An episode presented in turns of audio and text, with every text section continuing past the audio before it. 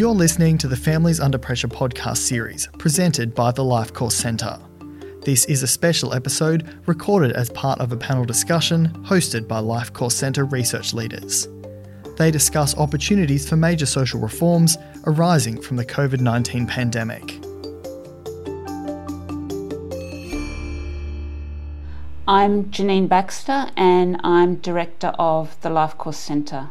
Let me start by acknowledging the traditional owners and their custodianship of the lands on which we meet, and we pay our respects to their ancestors and their descendants who continue cultural and spiritual connection to country.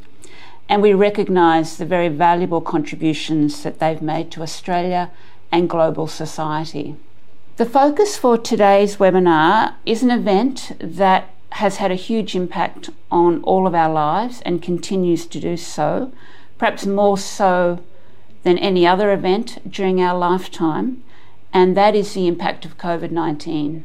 Most of the discussion about COVID has been negative, pointing out that it is without doubt one of the most catastrophic social, economic, and political events that has ever occurred in our in our lifetimes. And of course, we're not through it yet. It's still unfolding and we're still going through it at the moment. But what we wanted to focus on today was some of the potential positive impacts of COVID. What are the silver linings that an event like this may offer for major social and economic reforms? And so, to do this, last year, some of us in the Life Course Centre collaborated on a paper titled Never Let a Crisis Go to Waste. It was first developed as a report for the CEDA, the Committee for Economic Development in Australia. We then published a, a longer version on the Life Course Centre website, and it has most recently appeared in the Australian Economic Review. And I want to acknowledge all of the many authors across the Life Course Centre and beyond who contributed to this paper. But what we've done for today is to invite three of the authors from across the nodes who will just run through with a couple of sections of the paper some of the key points that we were raising about what are the possible positive outcomes, what can we learn from this pandemic that may actually achieve some of the aims and ambitions that we've had to reduce social disadvantage. So, our first speaker is Professor Stephen Zubrick. Steve is a former Life Course Centre Chief Investigator and he was our Deputy Director Research from 2014 to 2020.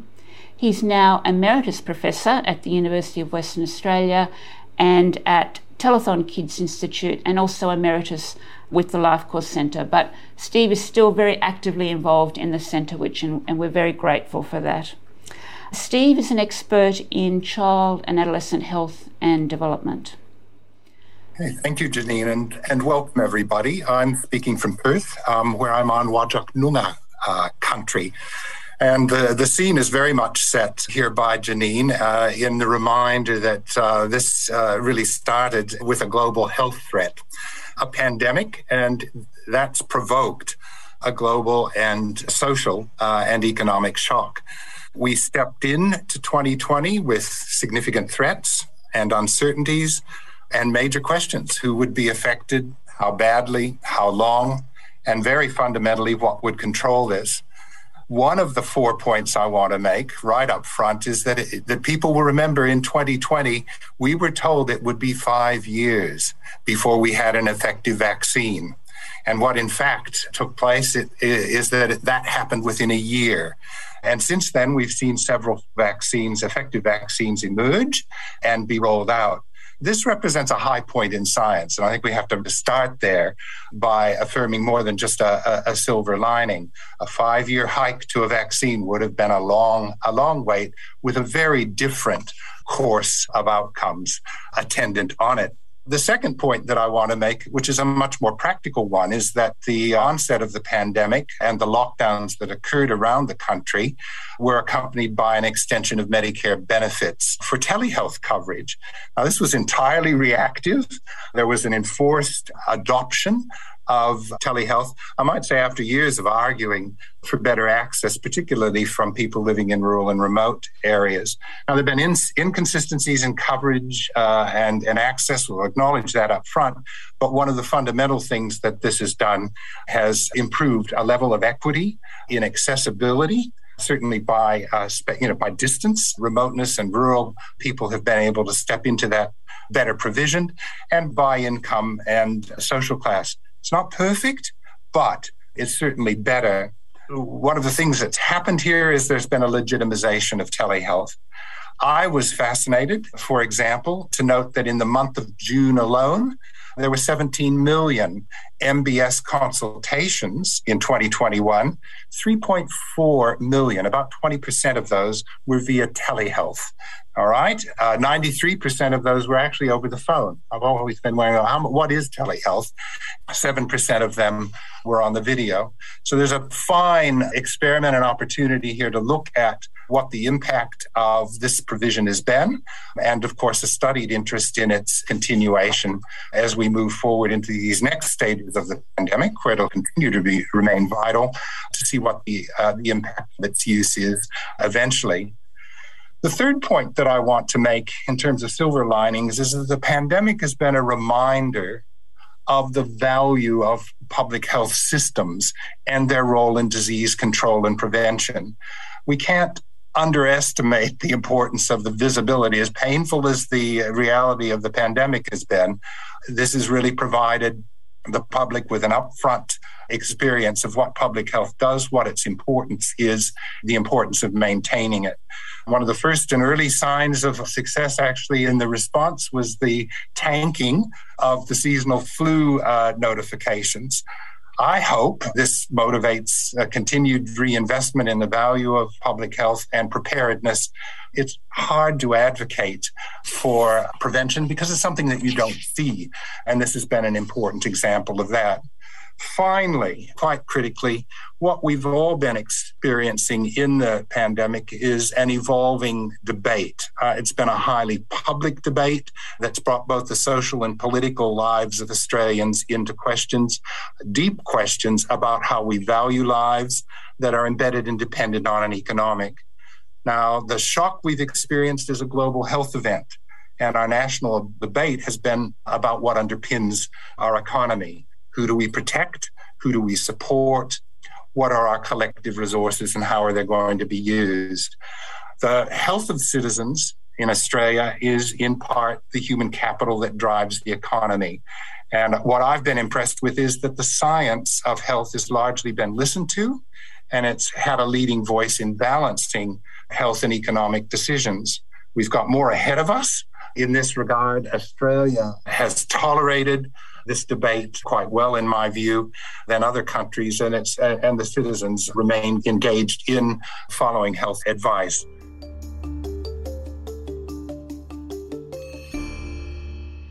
Our second speaker is Professor Deborah Cobb Clark from the University of Sydney.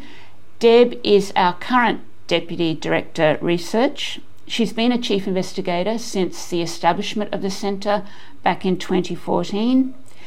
Deb's based at the School of Economics at the University of Sydney, and her research focus includes the effects of economic and social policy on human development, mental health, intergenerational disadvantage, welfare, and education. Welcome, everyone. I'm coming to you today from the lands of the Gadigal people, and I'm really happy to be here. I've been asked to sort of reflect on what opportunities the COVID pandemic is presenting with respect to our tax and transfer system. And I think before doing that, what I want to do is just reflect a little bit on the, the context. The pandemic certainly has been a crisis.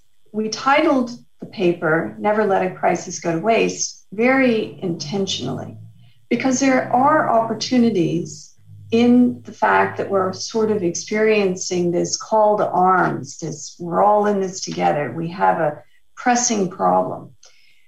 One of the things that's resulted from that is that policy is being done much more quickly. Things that we thought were too hard or might take a long time to debate and get everyone on side are happening much faster. Steve mentioned the telehealth initiatives, but there'd be others. It's also the case that things are happening with perhaps not universal support, that's probably way too strong, but it does seem that it's possible to do things with less than the usual amount of political obstructionism. And that gives you an opportunity to do things creatively that you might not have been able to do if you weren't experiencing a crisis. I guess the other thing I would point to is that there's a much broader cross section of Australians who've had real lived experience with the social safety net as a result of the crisis. On the 23rd of March 2020, 90,000 people found themselves suddenly applying for unemployment benefits, many of them for the first time in their lives. Many of them would have had no real expectation that this was something that was ever going to happen to them. The borders had closed merely days ago, and all of us were quite shocked, I think, to see the real impact it was having on people's lives as they lines for Centrelink offices snaked around the block. That has potential again for influencing the way that the discussion goes around the value of a social safety net. So Steve sort of mentioned the support for the public health system. I think we've seen a similar sort of support, a, a real lesson in the importance of the social safety net. And some of the um, discord and the divisiveness in the debates, particularly in the US, I think can be directly linked to the fact that people were asked to do very difficult things, but there was no safety net to support them as they were doing that. The tax and transfer system has two components. It's about redistributing income, taxing certain people, and then redistributing it through transfers. Tax reform is notoriously difficult because it creates winners and losers. So, tax reforms can be debated for generations. There's now an opportunity to go back and think about some of those ideas that we've had for making the tax system fair and equitable, more progressive that we might actually be able to come to grips with at this particular moment, in part because we're going to need an awful lot of fiscal stimulus at some point to revive at least certain sectors of the economy, either particular industries or particular regions that are going to lag behind as we begin to open up. So the government will need to spend money. At the same time, the government's been spending a lot of money already. And so there will at some point need to be a discussion about how we balance the budget, how we pay the debt back. And that will inevitably involve a certain amount of additional taxation. So I think that as we think about the, the, sort of tax side of it, there's also an opportunity to take advantage of this new lived experience that the Australian population has with a safety net to ask a set of questions around are we happy with the level of benefits? Are we happy with the support that a basic Newstart payment affords a family? Or could we be doing better? Is the safety net targeted well enough? There will certainly be individuals and regions that are left behind as we open up. And the question then becomes should we be retargeting some elements of the safety net to attempt to bring those people along so that they're not left behind.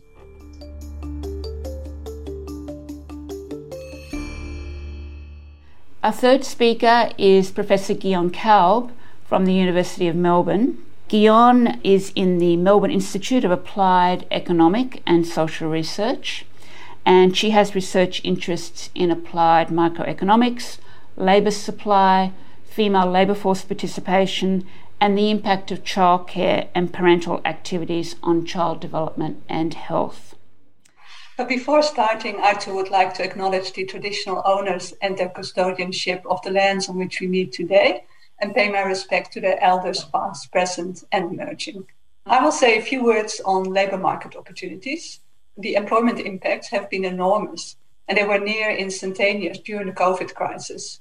But we did manage quite well thanks to policies like JobKeeper and JobSeeker, the income support that was mentioned by Deborah.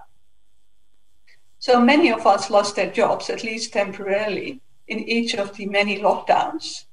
And this was the case especially for young people and for women. But there was good financial support for most, which really helped. And for those who could, the shift to working from home was very quick and successful. I must say, I was really amazed by how easy it turned out to be to go from one day to the next from the office to working from home. And this was the case in many of the offices across Australia. It turned out that more occupations could be done from home than was perhaps anticipated. And productivity didn't seem to suffer much, if at all. And so these are learnings from the COVID crisis that can provide us with opportunities for the future. So perhaps maintaining some of this working from home could revitalize country towns and regional areas that are outside the feasible daily commuting distance from high employment areas like CBD of Sydney and Melbourne, but are within occasional commuting distance. And especially for example, families with children, this could be an attractive proposition. They might sort of appreciate the additional space in the home and around the home at an affordable price. The key, however, to making the most of this opportunity is finding the right balance between working from home and office time for both the employer and the employee. And this balance may differ by occupation or by industry. So you could imagine that employers would want to maintain some kind of team spirit and benefit from the informal interactions that often lead to good ideas. So you would want to at least have some office time during your week to facilitate this. In addition, many of the employees actually enjoy the social aspects of work too. And they may be aware that going completely working from home would make the job a global one that could be done perhaps from anywhere in the world, which sort of brings its own risks. And so you really want to sort of think about what's the right balance between spending time in the office and spending more time at home. Janeen will further discuss some of the uh, important gendered impacts of working from home when she speaks in a few minutes. So, when we think about working from home, it's perhaps more about the quality of employment. But for many people, the issues have been around the availability of work, which is more the quantity of employment. And this is perhaps especially true in regional areas although much of the employment will bounce back, as we have seen after each of the lockdowns that we've had in Australia, for some of the jobs this may take longer. And thinking of people who may be likely to travel less over the next few years and perhaps less far away, tourism is one of the industries that may be likely to suffer longer term. And so, therefore, domestic tourism is perhaps all the more important in providing opportunities and it actually made up a substantial 75% of tourism in OECD countries, and this was before the COVID crisis hit. So it is a substantial proportion of the industry. And this could potentially provide employment opportunities in the regions. A higher focus on domestic tourism would also allow a move to a greener, more sustainable future with fewer air miles, which is important in light of the current climate change crisis. However, if we want this to be successful, so for domestic and interstate tourism to really take off, again, consumers need to be confident that the borders are going to stay open and that uh, lockdowns are going to be an exception going forward. So, how we manage the borders over the next few months as Australia opens up again is really crucial for starting up the industry again and providing the industry of tourism with viable chance. Another opportunity for regional areas may be in the local manufacturing of some essential goods. So, as we saw at the start of it, there were some products that started to become manufactured in Australia itself. And so that is a good idea, but you have to be cautious and selective because there are clear benefits of specializing in producing particular goods and services. So you don't want to sort of, as a country, produce everything in your own country we want to remain cost efficient to protect Australian living standards. I want to like finish off with one positive side effect of COVID-19, which has been to highlight the importance of some relatively low paid work and also of uh, unpaid work, but this will be discussed by Janeen. So, examples of these types of relatively low paid jobs are nursing, child and aged care, and primary school teaching, which have low pay relative to the required qualifications. And so, we could use this revaluing of this type of job as an opportunity to advocate for improved pay and conditions in these occupations, really reflecting the qualification levels that are required for these jobs, but also the importance that these jobs have for society at large or at the very least, if we cannot manage that, we can show an increased awareness and appreciation for the valuable contributions that these workers are making.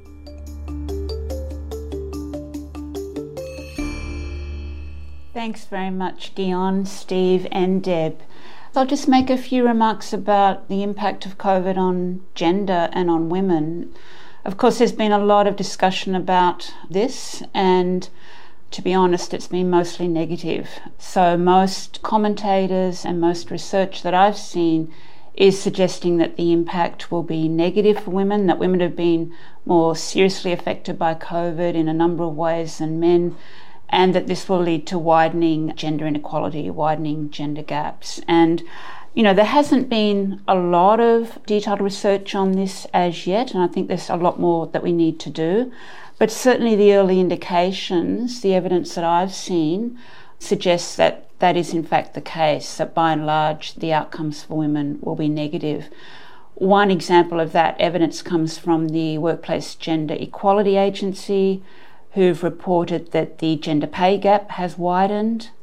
And of course, at the Women's Safety Summit held at Parliament House a few weeks ago that we were involved in, we heard a lot of reports, and we've heard them from elsewhere, of increased violence against women, increased domestic violence, and increased severity of domestic violence. So the early indicators are that the, the pandemic will have a, a very negative impact on women. And if you think about the sectors of the labour market that women are concentrated in, hospitality, tourism, the service sectors, these are some of the, the areas that have been hardest hit by the lockdowns and the industry closures. So it's quite likely, and we've seen evidence of this in the ABS, that women's levels of unemployment will be worse than is the case for men.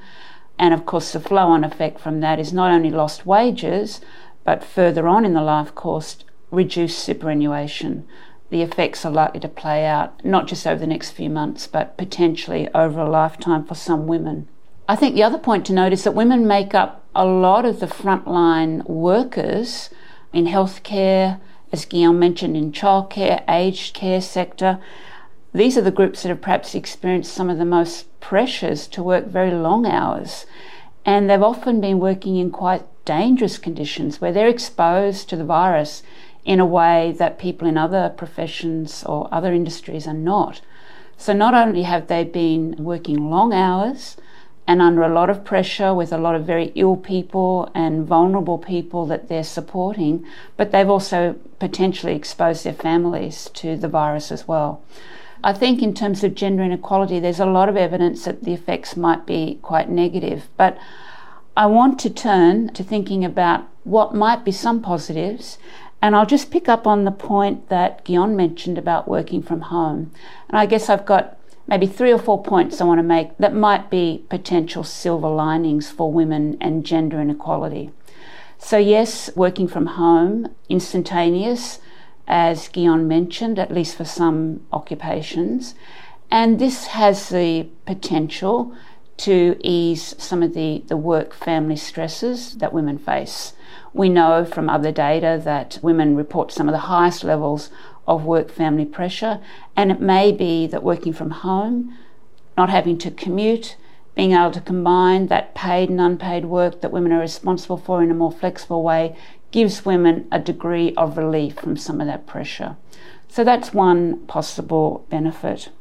A second benefit may be it's not just women, of course, who are working from home, but also men increasingly working from home in some professions. It may be that men who are working from home, given the opportunity to become more aware of all of the activities that go on around homes and families, around childcare and domestic work, and even to get engaged and involved in some of that work in a way that they may not have prior to the pandemic. And there has been some research that I'm aware of from the Australian Institute of Family Studies last year in their survey of men working from home. I think 61% of the men who are working from home said they were doing more to assist with homeschooling and learning activities for their children. And 16% of these men said that they were more involved in the day to day care of children. So, you know, that's a positive sign that men, because they're working from home, have more opportunity and more engagement with some of the work around childcare and domestic work. And then a third point that I'd make that may be a, a silver lining from the pandemic is what we saw happen in Australia last year around childcare. Between April and June 2020, the government made childcare free for all essential workers. Now, that was a huge change. It happened pretty much overnight, and I think it was a really wonderful boost for those families to be able to know that they didn't have to worry not just about not being able to pay for childcare, but that it was available. And it really raised, I think, the importance of childcare as an essential service, not just for families with children, but for the whole running of the economy. So these essential workers needed childcare to be available and to be free in order to be able to provide all of the other services they were involved in. So that was a wonderful change. Unfortunately, it's no longer the case that childcare is free. That bonus has been taken away. But I think for a moment there, we saw what could be achieved with that kind of a policy change. And then the fourth point that I would simply make, and I think Guyonne's alluded to this already, is, is just that I think the pandemic has raised the awareness about the importance of care work more generally and raised awareness of the importance of families, personal relationships, strong communities, and the whole social reproduction of labour that goes on, often behind the scenes and in an invisible way. And I think that perhaps the pandemic has made us and the government more aware of just the importance of that often invisible work. So perhaps that will lead to some further changes down the track. Thank you for listening to this special episode of the Life Course Centre's Families Under Pressure podcast. More episodes will be coming soon. Be sure to subscribe wherever you get your podcasts.